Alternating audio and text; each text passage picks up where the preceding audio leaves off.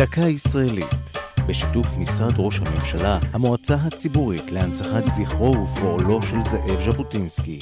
והפעם, מנוחת עולמים.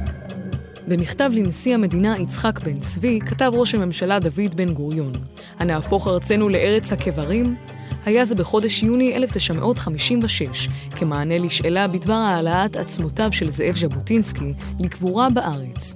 ז'בוטינסקי היה עיתונאי, סופר, משורר ומתרגם, מנהיג ציוני ומייסד הארגון הצבאי הלאומי, מחתרת האצ"ל.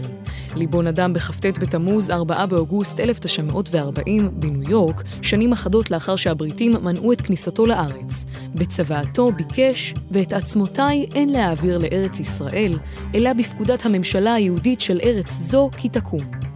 משקמה המדינה, סירב לבקשה בן גוריון, יריבו הפוליטי המר של ז'בוטינסקי, משכבר הימים. בשנת 1963 פרש בן גוריון מראשות הממשלה.